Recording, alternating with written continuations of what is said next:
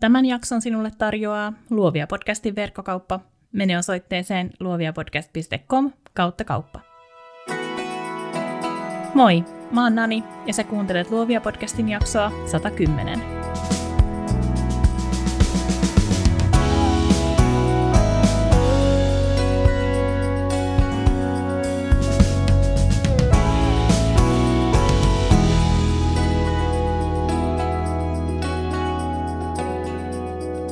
Tässä jaksossa puhun varkauksista, erottautumisen elementeistä ja vähän kutsumuksestakin. Miten voi varastaa inspiraatiota, miten hyödyntää omien sankareidensa työtä omaleimaisesti, miten löytää oma tyyli, jonka jälkeen ei tarvitse uida myötävirtaan. Puhun jaksossa Austin Kleonin kirjasta Still Like an Artist, joka on helppo ja nopealukuinen reilu satasivuinen luovuuspaketti. Uskon, että löydettyäsi omat erottautumisen elementtisi, huomaat, miten inspiraatio seuraa sinua, minne ikinä menetkin. Tulet vahvemmaksi ja varmemmaksi niin taiteilijana kuin yrittäjänäkin. Nuo elementit auttavat sinua myös puhumaan yrityksestäsi ja markkinoimaan palveluitasi. Tässä jaksossa mainitaan jaksot 9 ja 99. Otan nekin kuunteluun – Lisäksi haluan vinkata jaksosta 57, jossa puhutaan vahvasti omasta kutsumuksesta. Tervetuloa Luovia podcastiin. Viime jaksossa mä sivusin omaa historiaani sekä valokuvaajana että yrittäjänä. Mä oon tosiaan valokuvannut verrattain lyhyen aikaa vuodesta 2007, enkä mä todellakaan ole niitä kuvaajia, jotka voi kehuskella kuvanneensa siitä asti, kun kamera pysy kädessä. Mä oon kuitenkin aina elänyt luovaa elämää, siihen mua on myös kotona rohkaistu. Mä oon aina kirjoittanut, mä oon aina rakentanut omia maailmoita, hellinyt niitä ja toki myös romuttanut. Kun vuoden 2011 päätteeksi mä jätin palkkatyön ja jäin yrittäjäksi, yksi ensimmäisistä lukemistani kirjoista oli tuolloin hieman kulttimaineeseenkin noussut Austin Kleonin varasta kuin taiteilija Still Like an Artist – Mä luulen, että mä kuulin kirjasta ensimmäistä kertaa jonkun viime jaksossa mainitsemani kuvaajagurun kautta. Mä luin sen, pidin lukemastani. Kirjassa Cleon onnistuu käsittelee hankalaa aihetta ymmärrettävästi ja lohdullisestikin. Hän aloittaa siteraamalla David Bowieta, joka on sanonut, että tutkin ainoastaan sellaista taidetta, josta voin varastaa itselleni. Koko kirjan pointti on siinä, että ei ole olemassa mitään ainutlaatusta – kaikki rakentuu jo tehdylle, jo luodulle, jo olemassa olevalle. Uran alussa olleelle itselleni nämä oli tosi lohdullisia ajatuksia. Ei ole painetta keksiä pyörää uudestaan, on vaan oikeastaan paine tehdä hyvää työtä. Hyvä pyörä. Se, mikä sun ja mun työssä on ainutlaatusta, kumpuaakin aina meistä itsestämme ja siitä, millaisia tulkintoja me tehdään. Mä ajattelen niin, että meidän tehtävä taidealan yrittäjinä, taiteilijoina on keräillä hyviä ideoita, jotka valikoituu äärimmäisen tiukan seulan läpi. Sitten me yhdistellään niitä ideoita, luodaan jotain uutta, siis jotain sellaista uutta, joka pohjautuu sille, mitä joku toinen on jo joskus aikanaan tehnyt. Mä muistan, kuinka mä kysyin valokuvaaja Mariana Tasalalta jaksossa yhdeksän, tuntuuko hänestä siltä, että ihmiset ottaa ihan samanlaisia kuvia. Mariana itse on lifestyle-luontokuvaaja, mutta jos Instagramia on uskominen, niin niin on myös tuhannet, kymmenet tuhannet, ehkä sadat tuhannet muutkin ihmiset. Me keskusteltiin tässä jaksossa laajemminkin siitä, että luonnossa liikkuminen ja eräily on nytte ja silloin kolme vuotta takaperin, kun tämä jakso tehtiin, tosi trendikkäitä asioita. Ja mä ajattelin, että trendikkäät asiat on niitä, jotka vaikeuttaa erottautumista entisestään. No mitä Marjana vastasi tuohon kysymykseen? Hän sanoi hyvin, että ihmiset inspiroituu toistensa hienoista kuvista ja pitää vaan löytää se, millä erottuu muista. Mariana itse tuntuu todellakin sen löytäneen, käy ihmeessä katsomassa Marianan töitä, laitetaan linkki tonne jaksomuistiinpanoihin. Mulle yksi menneen kesän isoimmista oivalluksista oli taidepäiväkirjan aloittaminen. Mä en ole kirjoittanut päiväkirjaa sitten teinivuosieni, enkä varmaan koskaan tule kirjoittamaankaan. Ja aamusivuihin, joista tässä podcastissakin on puhuttu, mulla on viharakkaussuhde. Mutta jotenkin tämä taidepäiväkirja avasi mulle ihan erilaisia ulottuvuuksia, mitä aiemmat tämmöiset yritelmät ja viritelmät on avannut. Mä katoin kesällä taidevalokuvaaja Elina Broteruksesta kertovan dokumentin, jossa taidepäiväkirjat, art journalit, oli isossa roolissa. Tai ainakin musta tuntui, että ne oli isossa roolissa. Niitä Elina veti esiin muistellessaan menneitä hetkiä, ja ne selvästi jäsensi hänen ajatteluaan. Niin mä Mä otin täynnä tyhjiä muistikirjoja olevalta kaapin hyllyltä pitkään himoitsemani uuden loihturmin muistikirjan, jossa on stanssattu kanteen nani, ja mä liimasin siihen ekan valokuvan. Mä kirjoitin sen kuvan alle, että ehkä voisi vaan kuvata kaikkea, mikä on kiinnostavaa. Mulla ei ole vielä kaiken kattavaa kokemusta taidepäiväkirjan pitämisestä, enkä mä oon määritellyt itselleni sääntöjä, tuskin sellaisia tarvitaankaan, Pääasia on, että sivut täyttyy hajanaisista mietteistä, ajatuksista, toiveista, jotka mä haluan tuoda osaksi mun työtä. Totta kai pidempien kuvausten tai kirjoitusten osalta on myös tärkeää dokumentoida sitä omaa työskentelyään. On itse asiassa tosi hämmentävää, miten kauan mulla meni, että minä, totaalinen muistikirjanörtti, tiedätte sen, hurahdan tallentaa luovat prosessit yksien kansien väliin. Siis näinhän on tehty aikojen alusta asti, taiteen alusta asti. Kun mä kierran jo edesmenneiden taiteilijoiden näyttelyissä, mä löydän vitriineistä niitä kuluneita muistikirjoja ja vihkoja, joille on raapustettu vaikka minkälaisia mietteitä ja luonnosteltu kuvia. Kirjailija Joan Didion kuvaa muistikirjan käyttöä esseessään on Keeping a Notebook, jotenkin näin vapaa käännös. Syy siihen, miksi käytän muistikirjaa, ei ole koskaan ollut, eikä ole nytkään se, että tallentaisin tarkkoja faktoja siitä, mitä olen tehnyt tai ajatellut milloinkin. Se, siis muistikirjan käyttö, on tapa muistaa, keitä me olemme. Mä oon aina aiemmin käyttänyt muistikirjoja asioiden muistamiseen, muistiin merkitsemiseen, muistiin panoihin, muistutuksiin.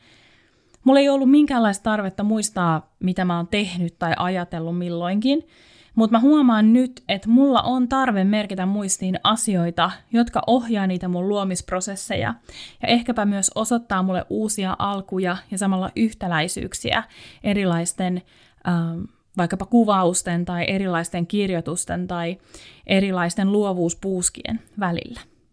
Austin Kleonkin mainitsee muistikirjat kirjassaan. Hänen mielestään on tärkeää, että me kirjoitetaan ylös kaikki, mikä mieleen juolahtaa, lainaukset, ajatukset, salakuunnellut keskustelut, raapustukset, luonnostelut, kun me puhutaan jonkun kanssa puhelimessa samalla piirrellään. Hän rohkaisee dokumentoimaan sitä luovaa prosessia kaikin mahdollisin tavoin. Hän itse asiassa jopa käskee googlettamaan kaiken, omat unelmatkin.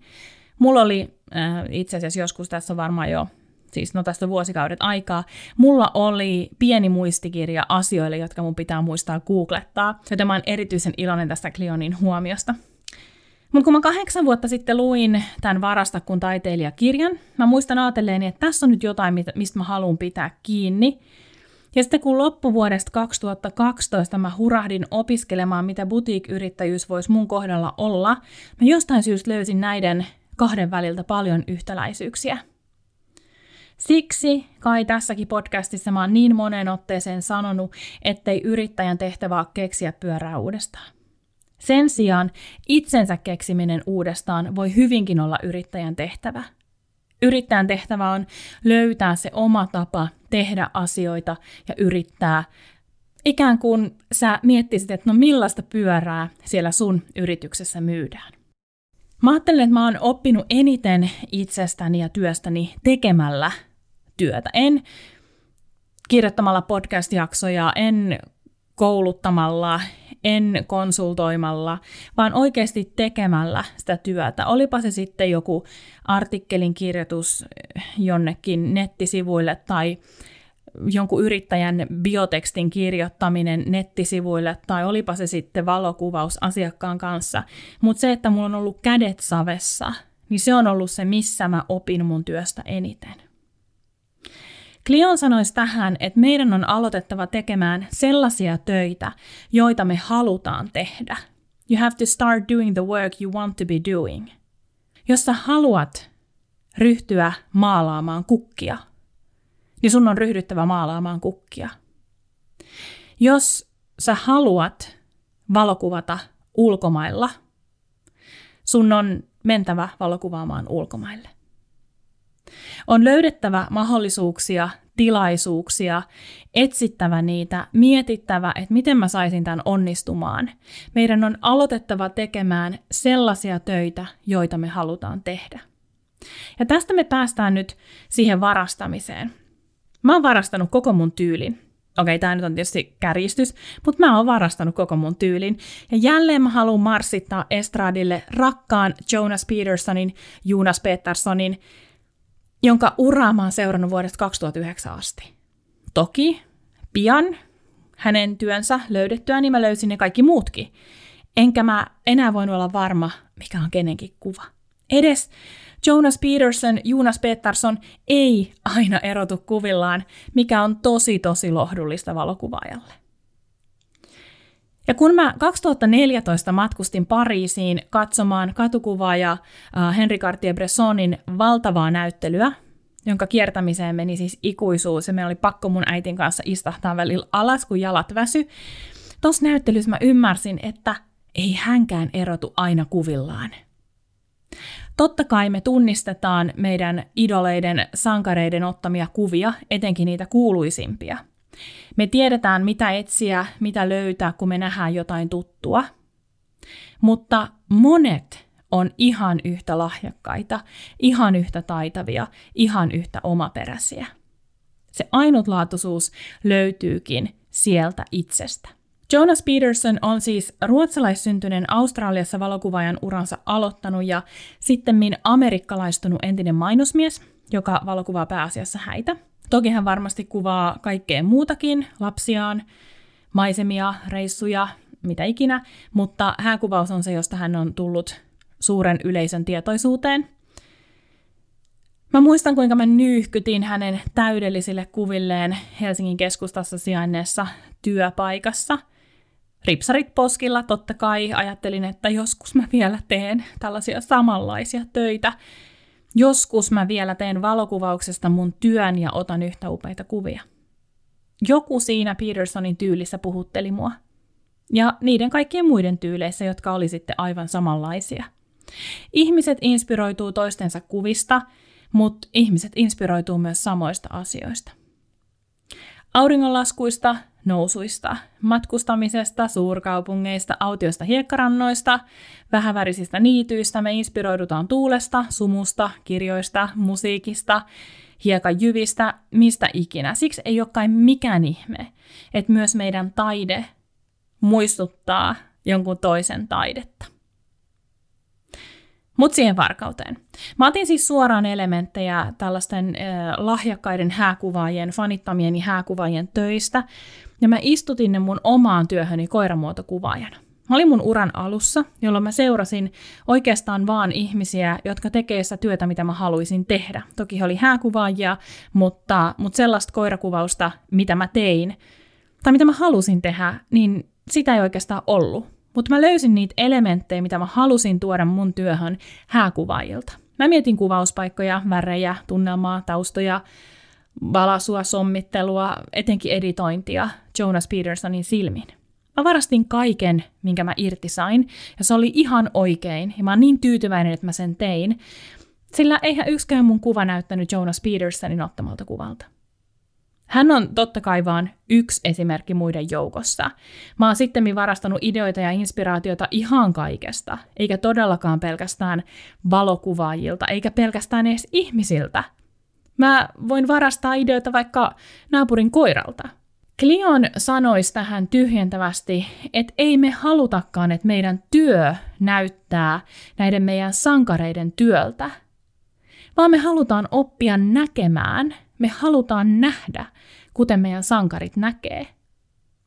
Ja tässä, ystäväiseni, on tämän asian ydin. Me opitaan näkemään matkimalla ja kopioimalla, ja siinä ei ole mitään pahaa. Tämä voi kuulostaa hassulta sellaiselle, joka ei ole vihkyytynyt asiaan, mutta näin mä kuitenkin tein ja pian löysin itseni. Mä oon siis ihan täysin matkimisen kannalla, mä oon täysin ideoiden varastamisen kannalla. Tästä mä puhuin enemmän jaksossa 99, kun kaikki on jo tehty ja jäljelle tulkinta. Siksi mä en nyt tässä palaa plagiointiin tai kopiointiin sen kummemmin, kun tässä ei ole kyse siitä. Mutta mä jatkan tätä ajatukseni avaamista. Kun me puhutaan tällaisista varkauksista, me puhutaan tietysti oman tyylin metsästämisestä, kehittämisestä, oman taiteilijuuden, oman kutsumuksen löytämisestä.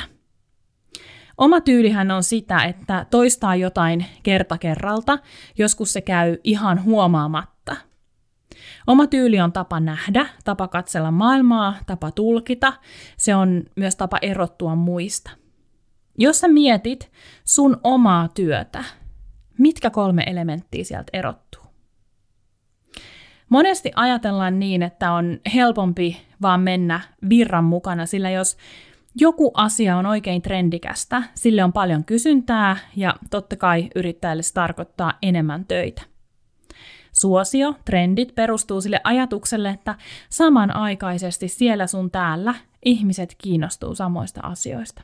Sillä tavalla syntyy kysyntää, johon yrittäjät pyrkii vastaamaan. Ja totta kai, jos miettii sitä, että on tulossa markkinoille, on tärkeää miettiä, mitä ei vielä tehdä ja tehdä se. Mikä on se juttu, mitä itse voi tarjota, mitä ei vielä ole tarjolla. Mutta ihan yhtä tärkeää on miettiä, mitä ei voi jättää tekemättä. Mikä on niin kiinteä osa sinua taiteilijana, mikä on niin kiinteä osa sinua luovana ihmisenä, että sä et voi jättää sitä tekemättä. Sä et voi vaan mennä virran mukana.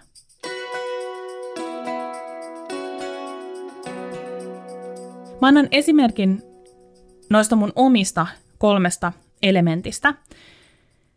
Mun tyyli pohjautuu vuorovaikutukselle, pienuudelle ja syvyydelle.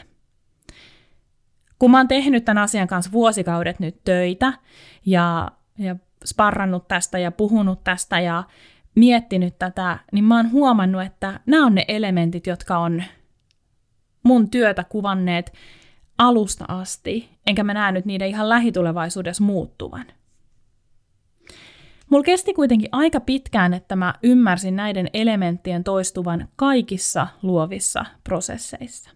Mä löydän nämä elementit myös mun teksteistä. Mä löydän ne mun lyhyistä tankarunoista ja mun pidemmistä pohdinnoista. Mä löydän ne itse asiassa myös näistä podcast-jaksoista. Ja jos totta puhutaan, no miksi me ei puhuttaisi totta tässä mun podcastissa, mä uskon näiden asioiden olleen mun pohjan tähti myös aikoinaan palkkatöissä. Ehkä voi ajatella myös niin, että nämä elementit puhuu jotain mun arvoista. Mä haluan elää suhteessa toisiin ihmisiin ja eläimiin. Mä oon aina ollut yhteisön rakentaja. Yhteisöllisyys on mulle valtavan tärkeää. Mulla on taito nähdä pienin ja huomaamattomiin, antaa sen loistaa. Ja, ja tämä on myös semmoinen esteettinen asia mun, mun työssä. Mä kuvaan ja kirjoitan hyvin selkeitä kokonaisuuksia. Ja se viimeinen, syvyys. Mua ei koskaan kiinnostanut pinta. Tässä on mielestäni pieni vaara, että nämä kolme elementtiä sekoittuu helposti brändisanoihin. Ja mä en nyt puhu brändisanoista. Totta kai um, ne voi olla samantyyppisiä asioita, mutta mä itse menisin näiden kanssa paljon paljon syvemmälle. Me puhutaan nyt sinusta, mikä liikuttaa sinua, mikä ajaa sinua, mikä kuljettaa sua ja kantaa sua kaikista pimeimpienkin aikojen läpi. Mitkä jutut on niitä, mitkä aina kulkee sun mukana, jotka on sun pohjan tähti? Totta kai nämä asiat voi varmasti muuttua. Ihminen kasvaa, ihminen kehittyy. Eikä se, että mä usein nostan pienuuden esiin minimalismin kautta, tarkoita sitä, että mä nauttis runsaista bohemian värittämistä tulkinnoista ja töistä. Kun sä tiedät noin sun kolme elementtiä, mieti mitä ne kertoo sun työstä ja sinusta että mitä ne paljastaa sun historiasta? Kertooko ne siitä, mistä sä oot tullut, mitä sä oot nähnyt? Vai siitä, mihin sä oot menossa ja mitä sä toivot tulevaisuudelta? Sillä siinäkin vaiheessa, kun sun tyyli on ollut vielä tyhjä taulu, se on ollut olemassa. Sulla on varmasti ollut käsitys siitä, mitä sä haluat sanoa, millaisia tarinoita kertoa, millä tavalla ilmasta itseä ja millä tavalla sä katselet maailmaa. Mitä tunteita sä tunnet, kun sä katselet maailmaa? Kun sä näet epätoivoa tai toivoa, rakkautta tai vihaa, yksinäisyyttä tai yhteisöllisyyttä. Mitä sä tunnet, millaisten rillien läpi se sulle värittyy? Mä uskon, että sun työn kolme tai kaksi tai viisi on ihan yhdentekevää. Erottautumisen elementtiä on aina ne, jotka auttaa sua rakentamaan vahvan oman tyylin riippumatta siitä, millä alalla sä oot. Muistatko vielä sen Andy Huntin mainion toteamuksen, jonka mä oon joskus tässä podcastissa aiemminkin sanonut, vain kuolleet kalat uivat virran mukana. Tästä on nyt kyse. Kun sä löydät sun omasta työstä ne elementit, jotka saatat mukaan sun jokaiseen luovaan prosessiin, sä et voi kuin uida vastavirtaan. Mä muistan elävästi ne kerrat, jolloin kalenteri on ollut liian tyhjä. Mä oon silloin ajatellut, että no pitäisikö tehdä jotain trendikästä – Pari kertaa mä oon tehnytkin, mä oon järkännyt vaikka perhekuvauspäivän jossain ilta-auringossa, mä tiedän, että ne tulee aina täyteen. Mä oon julkaissut enemmän kuvia, jotka on otettu semmoisessa kultaisessa valossa, kesäisellä niityllä, vaikka mä en oikeastaan edes välitä sellaisista kuvista. Totta kai mä näen niiden esteettisen arvon, totta kai ne on minusta kauniita kuvia, mutta niissä ei ole välttämättä näitä mun elementtejä mukana.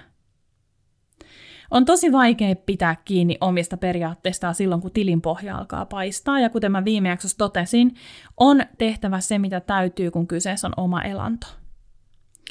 Mutta älä kuitenkaan ajaudu liian kauaksi muiden mukana. Joskus voi olla parempi mennä takas palkkatöihin, kuin hylätä oma visionsa kuvaamalla, kirjoittamalla, maalaamalla, tanssimalla, ompelemalla, mitä tahansa – se, että ihmiset inspiroituu samoista asioista tai tekee samantyyppisiä töitä samoilla markkinoilla, ei vielä tarkoita sitä, että heidän erottautumisen elementtinsä olisi samat. Sulla on eri elämä kuin mulla, mun elämä poikkeaa taas hänen elämästään, eikä hänen elämänsä ole mitään muuta kuin ainutlaatuinen. Sä voit uida vastavirtaan, vaikka sun ulkoinen tyyli, vaikka se mitä sä teet, oliskin ihan kuten niillä muilla. Me unohdetaan aika usein itsemme. Me unohdetaan itsemme, vaikka me hitto vie ei muuta tehäkään kuin muhitaan meidän omia ajatuksia ja eletään omien tunteidemme kanssa ja tunnetaan kaikenlaisia tunteita. Silti me unohdetaan usein itsemme. Se jää, me jäädään kiireen alle, me jäädään arjen alle ja se on ihan ymmärrettävää. Nämä erottautumisen elementit kertoo mulle siitä, mitä mun sydän haluaa tehdä. Mitä mun tarvitsee tehdä. Ne kertoo niistä keinoista, joilla mä voin loistaa, jos mä oon valmis tekemään kovasti töitä. Kun sä oot määritellyt näitä elementtejä, mieti, miten sä voisit niitä varastaa.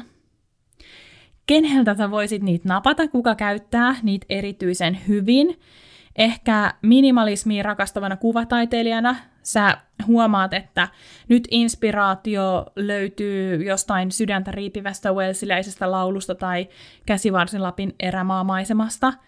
Se on pieni klisee, mutta silti. Tai sä oot kukkataiteilija, jonka elementti on läsnäolo. Sä saatat löytää jotain varastettavaa, siis inspiraatiota ja ideaa, kun sä katselet Kristi Mitchellin runsaita muotokuvia, joista ei kukkia puutu. Tai sit sä löydät sen läsnäolon ihan jostain muusta kuin mistään, missä on kukkia. Erottautumisen elementit tunnistettuassa huomaat, että inspiraatio seuraa sua sinne, minne sä meetkin. Se tulee vastaan metsässä, reissussa, kaupan kassalla, joskus nukkuessakin. Mun mielestä on ihmeellistä, että vaikkapa kaupan kassan kanssa voi kokea aidon kohtaamisen, aidon hymyn, aidon inhimillisyyden tunteen. Ja siitä voi tulla aivan äärettömän onnelliseksi ja kiitolliseksi. Ja se on jotain semmoista, mitä mä voin näyttää mun työssä. Voisiko siis olla niin, että ihan alussa on tärkeää varastaa heiltä, joita itse ihailee, varastaa konkreettisia asioita, kokeilla samoja juttuja, kopioida sinne päin. Mutta kun oppii näkemään, kuten sankarinsa on lähettävä ryöstöretkelle naapuripitäjiin sinne, missä ei tehäkään yhtään sitä, mitä itse tekee, vaan ihan jotain muuta. Mä aloitin kesällä uuden pitkän valokuvaustyön, joka tulee siis varmasti jatkuu vuosikaudet. Siinä mun tavoitteena on kuvata erään paikan elämää ympäri vuoden. Mä haluan näyttää, miten historia nykypäivä kohtaa, millaista vuoropuhelua ne käy, mikä ei muutu koskaan. Tota kuvausta aloittaessa mä huomasin pohtivani paljon just näitä erottautumisen elementtejä. Mä mietin sitä, kuinka helppoa on siirtää ne työstä toiseen – Ehkä silloin tietää olevansa itselleen oikeiden omien totuuksiensa äärellä, kun kaikessa näyttää itsensä. Ei silloin väli, onko kyseessä mun asiakastyö, IG-julkaisu tai joku ihan alussa oleva kuvaustyö, jos vain saa itsensä mukaan. Ajatus siitä, että vaan yhtäkkiä päätin ryhtyä valokuvaajaksi, on varjostanut mun ura-alusta saakka. Miten, niin, miten mä voin vaan niin päättää vaihtaa alaa ja ryhtyä tekemään taidetta? Tai onko se edes taidetta, jos mä otan valokuvia? Valokuvaustahan ei ole aina todellakaan laskettu taiteeksi. Menikö ne mun maisterin paperit nyt ihan hukkaan? Menikö ne kaikki kirjastossa vietetyt myöhäiset illat ja gradun kanssa vietetyt yöt hukkaan? Kuinka monta ihmistä on pettynyt muhun? Miten mä voin olla valokuvaaja, kun mä en osaa edes piirtää? Mua on lohduttanut suuresti se, että mä oon löytänyt ne asiat, jotka mä tuon mukana kuvauksesta, koulutuksesta, kirjoituksesta, podcastista toiseen. Ne on asioita, joita ilman mun työ ei hengitä. Sillä ei ole itse asiassa mitään merkitystä, kiinnostaako nämä kyseiset asiat sua, tai löydätkö sä ne mun työstä. Eikä sillä ole mitään väliä, kiinnostaako nämä samat asiat sinun työssäsi minua, tai hänen työssään meitä. Vain sillä on väliä, mitä mä ajattelen, mitä sä ajattelet, mitä hän ajattelee ja tuntee työskennellessä. Itse asiassa en mä usko, että asiakaskaan aina hahmottaa, miksi hän valitsee just sen tietyn ammattilaisen. Miksi hän valitsee näiden kahden identtisen lopputuloksen välillä just sut. Okei, okay, se voi olla hinnan vuoksi. Tai sitten se on ihan joku muu asia, mikä vetoaa sinussa häneen. Vuorovaikutus, pienuus, syvyys, ne löytyy jollain tapaa kaikesta, mitä mä teen, mitä mä katselen maailmaa. Ne löytyy siis minusta. Mitkä on ne sun elementit, ne, jotka sä tuot jokaiseen sun työhön, jotka löytyy sinusta? Lopuksi mä haluan puhua lyhyesti markkinoinnista, Mä yritän aina asetella sanani tarkasti, kun mä puhun taidepalvelujen markkinoinnista, mainonnasta. On selvää, että erottautumisen elementit on just niitä, joista meidän pitää osata puhua miljoonalla eri tavalla. Kuten mä just sanoin, ei meidän asiakkaat välttämättä pysty nimeämään sormella osoittamaan, että no nyt tuossa on sitä pienuutta. Ehkä pystyy, ehkä ei. Eikä silloin ehkä väliä on kuitenkin ostokokemuksen ja ostopäätöksen helpottamisen kannalta tosi tärkeää, että me päästäis markkinoinnissa sinne tunnetasolle. Että me pystyttäisiin viestimään meidän asiakkaalle siitä, mikä on se syy, miksi tämä työ on tehty, miksi mulla on tämmöinen yritys, miksi mä palvelen sinua. Markkinointihan on pelkkää toistoa. Se on toistoa, johon jo itse kyllästyy ja alkaa jo, häpeä se, alkaa jo häpeämään sitä omaa litaniaansa ennen kuin kukaan on asiasta kuullut. Ja sitten pitäisi vielä jaksaa jatkaa. Tätä helpottaa se, jos tietää, mistä puhuu, jos on niinku ihan sata sellaisen oman viestinsä takana. Ja mä uskon, että ne brändisanat on hienoja ja ne on tärkeitä, ja se oman brändin rakentaminen on hienoa ja tärkeää, ja on mahtavaa, että on somestrategia, ja on hienoa, että handlaa kirjanpitoaineiston tosi hyvin joka kuukausi. Ne on oikeasti tosi tärkeitä asioita, jotka helpottaa sitä yrityksen pyörittämistä, kaikki ne. Mutta kaiken sen alla on se joku syy, miksi me mennään joka päivä töihin. Ja kun me löydetään se perimmäinen syy ja pystytään sitä purkamaan pikkasen osiin, me löydetään tuhat eri tapaa kertoa meidän työstä. On tärkeää olla yhden viestin, siis kirkkaan, kristallinkirkkaan viestin nainen. Mutta on vielä tärkeämpää osata puhua siitä viestistä tuhannella eri tavalla. On tärkeää pystyä vetoamaan tunnetasolla niihin ihmisiin, jotka ei ihan vielä tiedä, miksi he jumittaa tässä meidän työssä. Miksi he ei onnistu ohittaa meitä, vaan he palaa aina takaisin. Siksi toisto eri tavoin on äärimmäisen tärkeää. Mä kerroin tuossa viime jaksossa, kuinka mä aikanaan ajattelin olevani heikko, jos mä joudun mainostamaan mun palveluita – Silloin mulla oli hyvin suppea näky siitä, mitä markkinointi todella on, enkä mä ymmärtänyt sen monia sävyjä. Moni meistä taidealan yrittäjistä kertoo inhoavansa markkinointia ja myymistä. Sitä, että pitää tykittää omia palvelujaan ja toivoa parasta. Mutta markkinointi ei ole tätä.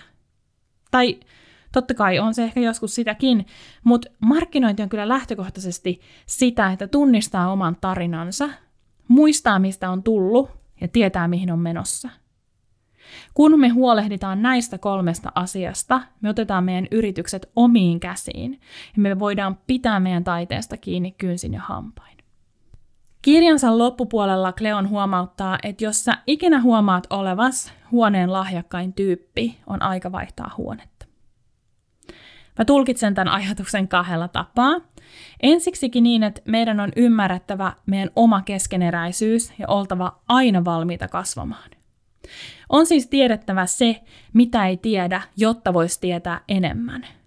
Sen takia sellaiset lauseet kuin, no kyllä mäkin olisin ton osannut tehdä, on myrkkyä meidän yritykselle – Muutama vuosi sitten mä aloitin kysymään aina, kun mä en tiedä tai ymmärrä jotain. Se on vienyt mut moniin hyviin keskusteluihin, opettanut mulle kaikenlaista uutta, kuten mitä tarkoittaa yytsiä tai vatuloida. Ennen mua hävetti kysyä. Mä ajattelin, että no kaikki muut tietää. Mutta nykyään mä en oikein osaa olla kysymättä. Ja sitten toisaalta toi Kleonin ajatus tarkoittaa ehkä myös sitä, että meidän on aina oltava – semmoisella varasasenteella. Meidän on aina oltava ryöstöretkellä. Meidän on aina etsittävä inspiraatiota meidän ympäriltä vietävästä omaan työhömme. Ei ole häpeäksi innostuu toisen ihmisen elämäntarinasta myöhemmin kirjoittaa sitä mukailleen novelli. Ei ole häpeäksi ihastua jonkun asuun niin palavasti, että päättää seuraavana päivänä maalata taulun just niillä sävyillä. Mitä paremmin me tunnetaan itsemme, sitä vahvempia yrittäjiä me ollaan. Sitä helpompaa meille on myös pitää työtyönä ja taidetaiteena. Kukaan meistä tuskin pystyy itseään ulkoistamaan kriisien hetkellä, enkä mä usko, että siihen on syytäkään. Joku etäisyys on silti aina hyväksi. Ehkä etäisyys on sellainen asia, joka lopulta vie meidät lähemmäksi niitä omia erottautumisen elementtejä. Ja mä uskon, että kun mä kunnioitan mun omaa yritystä mun työpaikkana, mä saan toteuttaa itseäni aivan toisella tapaa kuin jos mä ajattelisin yritykseni olevan yksi yhteen minä. Mitä ajatuksia tämä jakso herättää sinussa? Laita viestiä, jatketaan juttua, mutta nyt voi hyvin, kaikkea hyvää, jatketaan luomista. Kiitos, että kuuntelit tämän Luovia podcastin jakson. Luovia on puhetta taiteesta, yrittäjyydestä ja luovuudesta. Minä ja vieraani autamme sinua rakentamaan itsesi näköisen bisneksen, jota haluat vaalia, kasvattaa ja kehittää intohimolla eteenpäin. Mikäli pidit kuulemastasi, jatketaan juttua somessa. Löydät podcastin Instagramista at luoviapodcast ja minut tililtä Noni Annette. Liity myös Facebook-ryhmäämme Luovia podcast Jälkihöyryt. Tosi faneille on tarjolla luovia verkosto, jonka kautta pääset verkostoitumaan, osallistumaan miitteihin ja saat satunnaisesti lisämatskua minulta. käy siis osoitteessa luoviapodcast.com kautta luovia viivaverkosto. Ai niin, ja muista tilata podcast.